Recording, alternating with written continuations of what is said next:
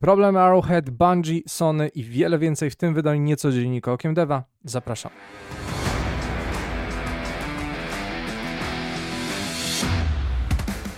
Witam serdecznie, nazywam się Grzegorz Wątroba, a to mój kanał Okiem Deva. W dzisiejszym niecodzienniku, czyli nieregularnym podsumowaniu najświeższych wiadomości ze świata gier mamy sporo ciekawych informacji, więc zaczynamy.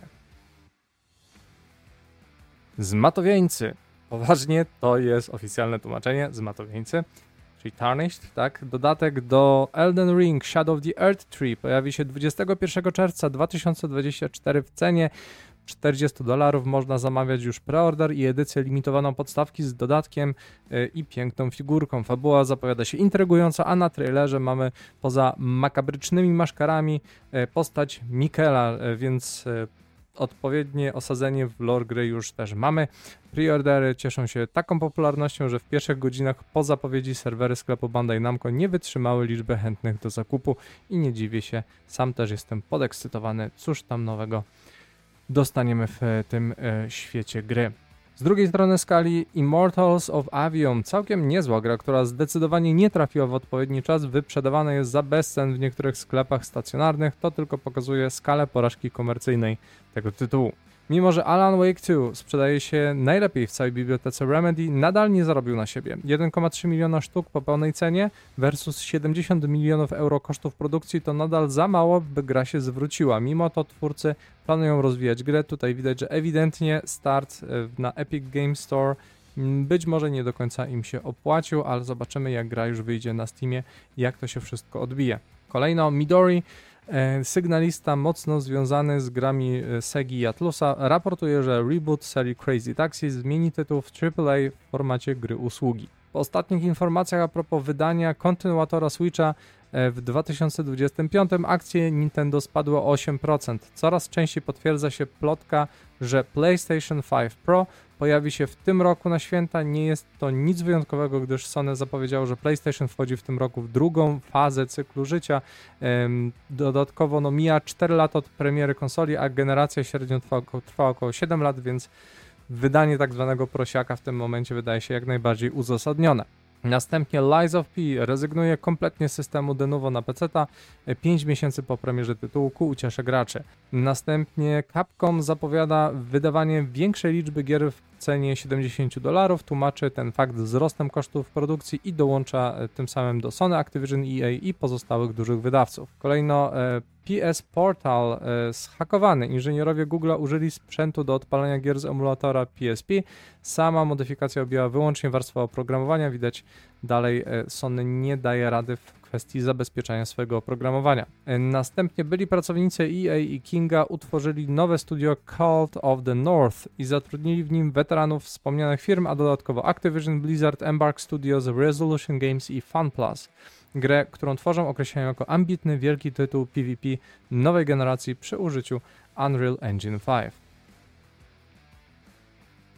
nowe IP z CD Projektu, twórców Wiedźmina i Cyberpunk 2077 nie będzie grom z gatunku e, horroru kosmicznego osadzoną w feudalnej Japonii. Nie wiem skąd ten pomysł. E, taką informację wykluczył współdyrektor e, Michał Nowakowski, mimo rosnącego zainteresowania e, kontynuacją Cyberpunk 2077, znaną jako Pro Project Orion, gdzie studio oficjalnie potwierdziło rozpoczęcie prac i ogłosiło dodanie nowych członków do zespołu na temat Project Hadar, E, czy Hadar.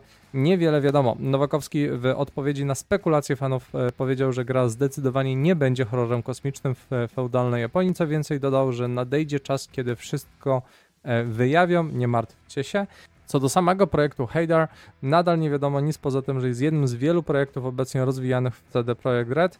E, tak jak ogłoszono w październiku e, 2022, pomimo braku szczegółów, CD Projekt zapewnia, że nie zabraknie nam rzeczy, na które można czekać, bo faktycznie będziemy mieli e, Polaris, czyli właśnie czwartego Wiedźmina, potem będziemy mieli remake e, pierwszego, także e, sporo tutaj będzie się działo. Square Enix sugeruje, że po premierze Final Fantasy VII Rebirth, którego premiera odbędzie się 29 lutego, swoją drogą gra zbiera już teraz rewelacyjne oceny. Fani mogą spodziewać się podobnie długiego okresu oczekiwania na zakończenie trylogii. Reżyser Rebirth Naoki Hamaguchi zasugerował, że prace nad trzecią częścią są już na etapie zaawansowanym, ale mogą potrwać prawdopodobnie jak poprzednio około 4 lat. W wywiadzie z Julienem Shize Hamaguchi wspomniał, że scenariusz trzeciej części gry jest rozwijany i rozważane są pewne kierunki, w których e, fabuła pójdzie ostatecznie do końca, mimo że Rebirth e, wprowadza znacznie bardziej rozbudowany świat w porównaniu z pierwszą częścią. Nie jest jasne, jak będzie wyglądała struktura trzeciej części gry i skróci to czas oczekiwania na nią. Rok 2027 to 30. rocznica oryginalnej części Final Fantasy VII. Wydaje się więc być idealnym momentem na zakończenie trylogii. Tetsuya Nomura, dyrektor kreatywny, wskazał już w czerwcu 2022, że rozwój trzeciej części się rozpoczął. No, te gry, patrząc na poziom jakości rozbudowania i to, jak teraz recenzenci oceniają właśnie Rebirth, no nie dziwi mnie to, że to musi zająć jeszcze trochę, ale jednocześnie patrząc na to, jakie jest zainteresowanie tytułem, na pewno to się firmie opłaci. Śmiało piszcie, pytajcie, czy też nie zgadzajcie się ze mną w komentarzach. Na wszelkie pytania postaram się odpowiedzieć najpóźniej w czasie następnego live'a, który będzie gdzieś w połowie marca. Tak więc zapraszam.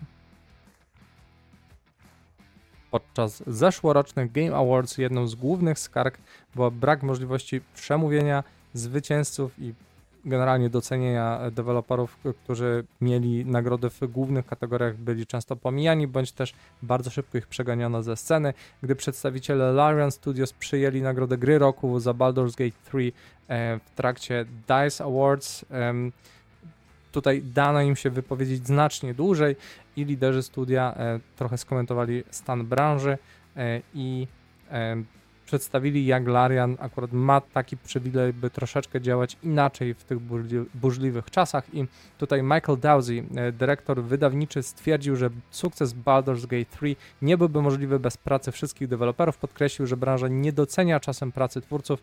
E, czasem. E, David Walgrave, szef produkcji, mówił o budowaniu społeczności jako kluczu do filozofii Larian. E, krytykując mikrotransakcje, zależność firm od akcjonariuszy. W ciągu kilku miesięcy od premiery Baldur's Gate 3 na PC gra została uznana za przykład wysokiej jakości produkcji AAA bez mikrotransakcji i innych drapieżnych schematów monetyzacji. Możliwe jest to częściowo dzięki temu, że Larian jest głównym akcjonariuszem, chociaż Tencent posiada 30% udziałów.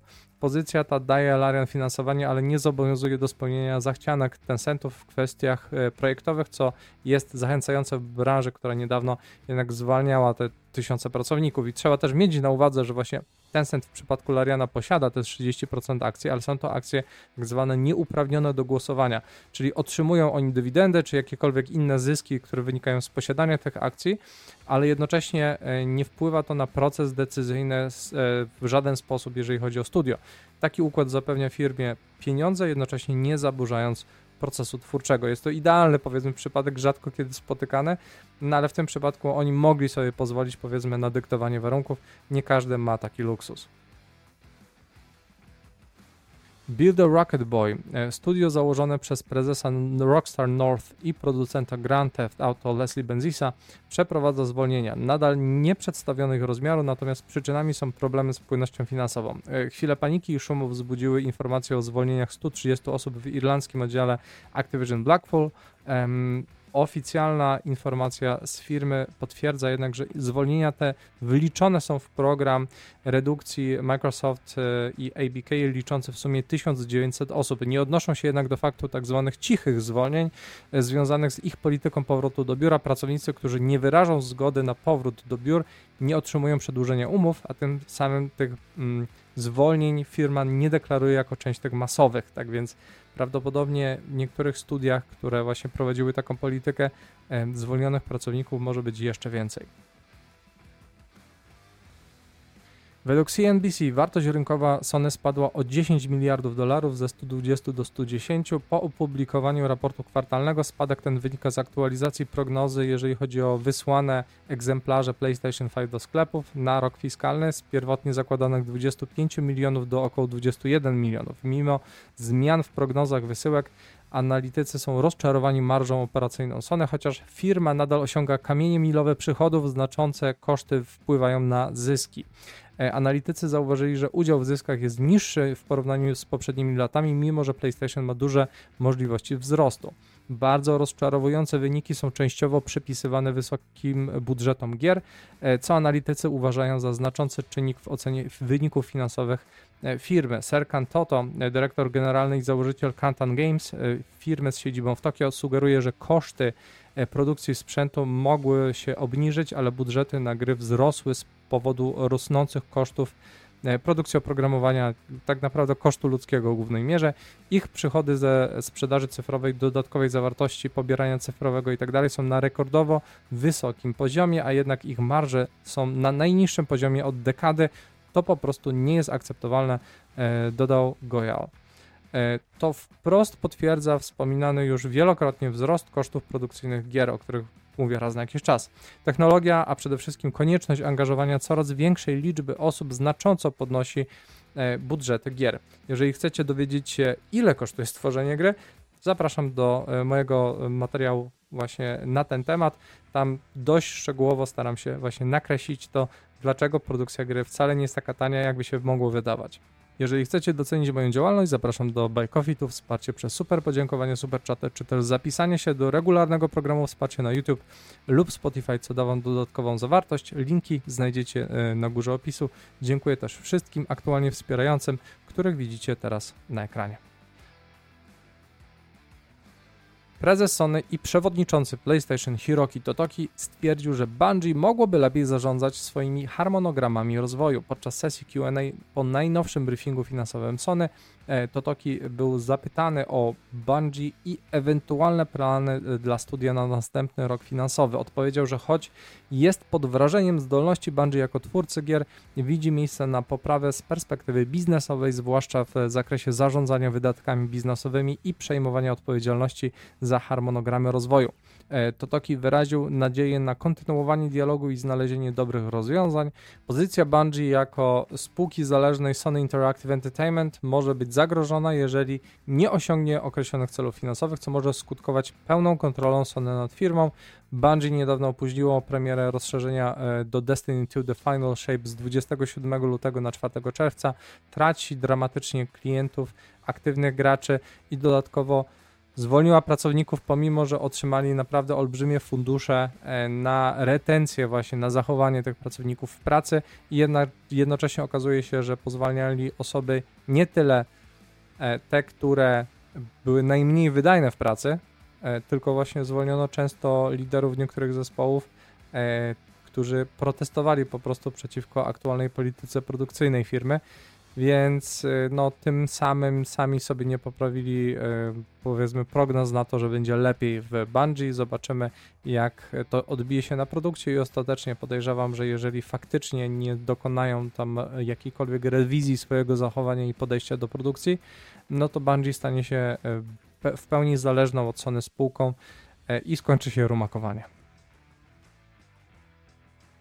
Ponad 500 gier przekroczyło po raz pierwszy w historii próg przychodów brutto w wysokości 3 milionów dolarów na Steamie w 2023 roku. Valve podzieliło się tą informacją w swoim corocznym podsumowaniu Steam za 2023 rok, zauważając, że liczba ta ponad dwukrotnie jest większa niż liczba tytułów, które przekroczyły ten sam próg w 2018 roku.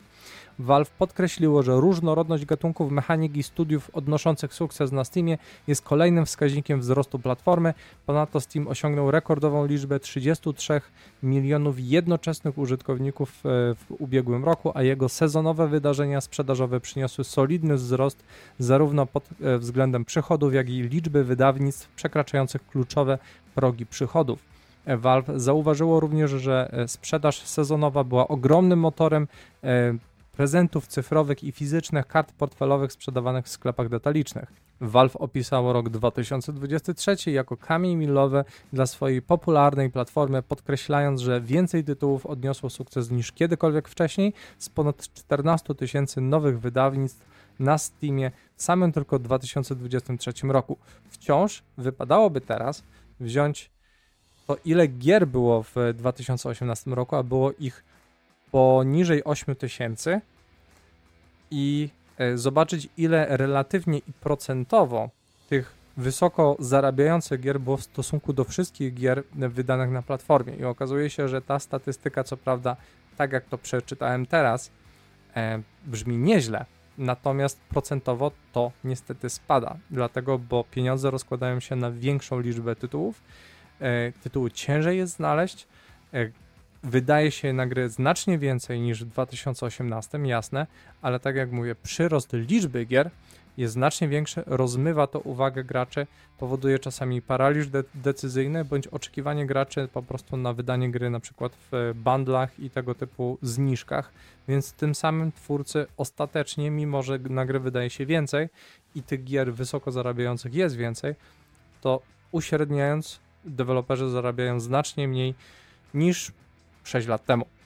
E, tak więc e, sytuacja, co prawda, w niektórych liczbach wygląda całkiem pozytywnie, natomiast ostatecznie to nie jest do końca tak różowo, jakby to chciało Valve przedstawiać.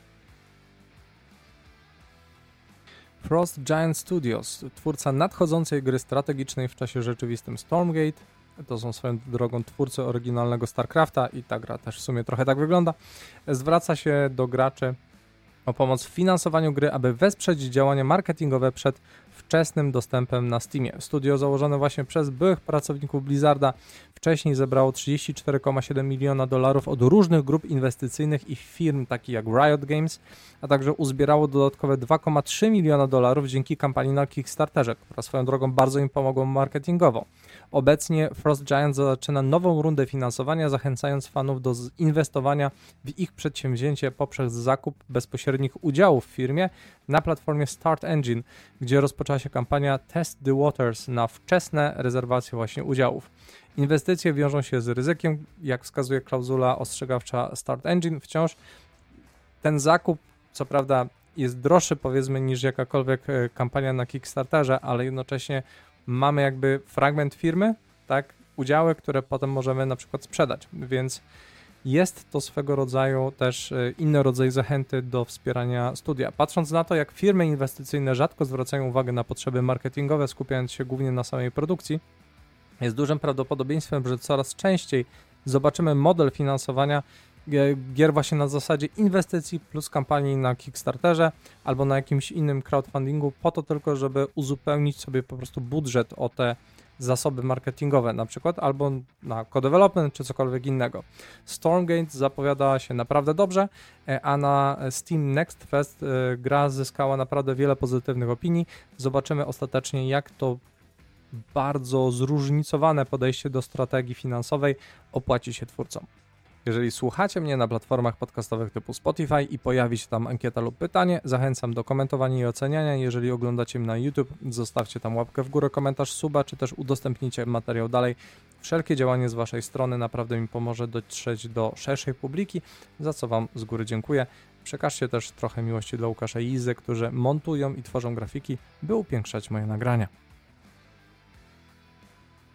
Popularność Helldivers 2 rośnie, osiągając rekord ponad 400 tysięcy jednoczesnych graczy na Steamie. Z powodu wzrostu popularności gry nasiliły się problemy z serwerami, wpływając na e, nagrody za misje, dobieranie graczy i logowania. W e, odpowiedzi na te wyzwania Arrowhead wprowadziło limit jednoczesnych graczy, efektywnie tworząc kolejkę logowania, by lepiej informować graczy o sytuacji. Niektórzy gracze jednakże, by uniknąć kolejki, pozostawiają grę włączoną przez dłuższy czas, co prowadzi do zapełnienia serwerów przez graczy właśnie w trybie AFK, tak, czyli Away from Keyboard. E, Arrowhead rozważa wprowadzenie timera na brak aktywności, by rozwiązać ten problem, czyli po prostu testują, przerzucają się między różnymi pomysłami. E, Johan Peilstedt E, dyrektor kreatywny e, i CEO studia podkreśla, że naprawa serwerów wymaga optymalizacji kodu, a nie tylko zakupu większej ilości serwerów e, liczby serwerów, przepraszam. Nowa aktualizacja ma pojawić się w tym tygodniu na PC i Playaka,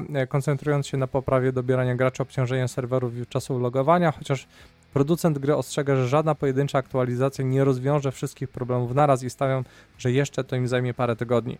Gracze mimo tego niecierpliwią się i dają temu coraz większy upust, krytykując twórców.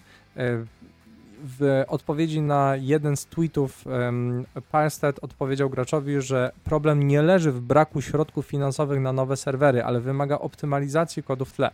E, CEO podkreślił, że inżynierowie potrzebują przestrzeni do pracy bez dodatkowej presji, a zaoferowanie podwójnych punktów doświadczenia dla e, graczy, którzy czekali na samym początku na premierę i mieli problemy ze strukturą sieciową w retrospektywie nie było najlepszym pomysłem, ponieważ ponownie spowodowało to przeciążenie serwerów.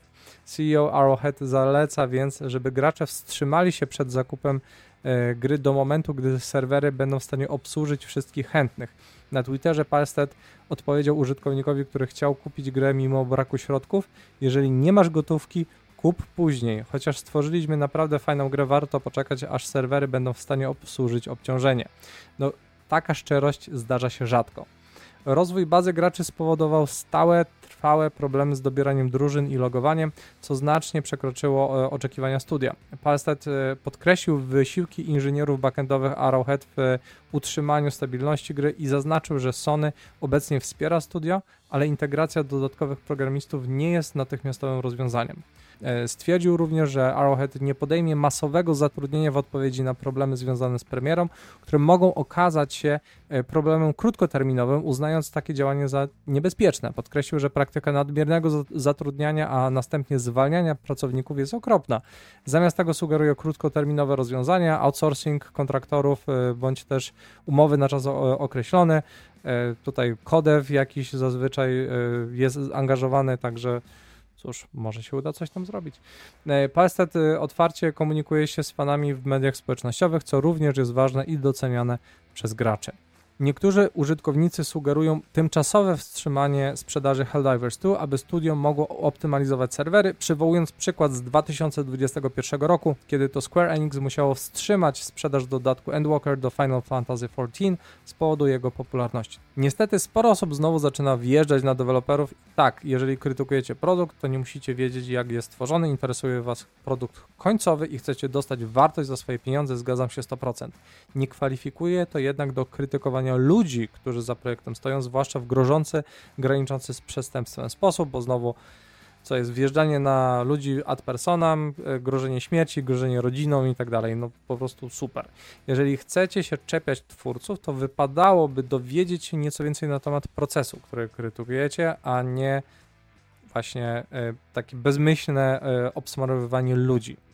Przede wszystkim wiele osób zastanawia się, dlaczego po prostu nie kupić więcej serwerów Problem polega na tym, że nie każdy system daje się e, skalować tak, e, żeby można było to ro robić w tak zwanym pionie, czyli dodając mocniejsze serwery, jak i w poziomie, czyli dodając więcej serwerów.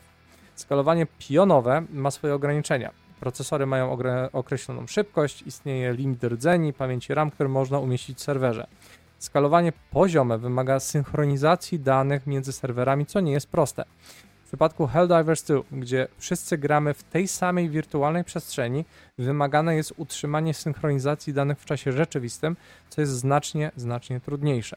Z tweetów deweloperów wynika, że baza danych ma trudności z obsługą obciążenia, baza danych łatwo skaluje się pionowo, ale skalowanie poziome jest bardziej złożone.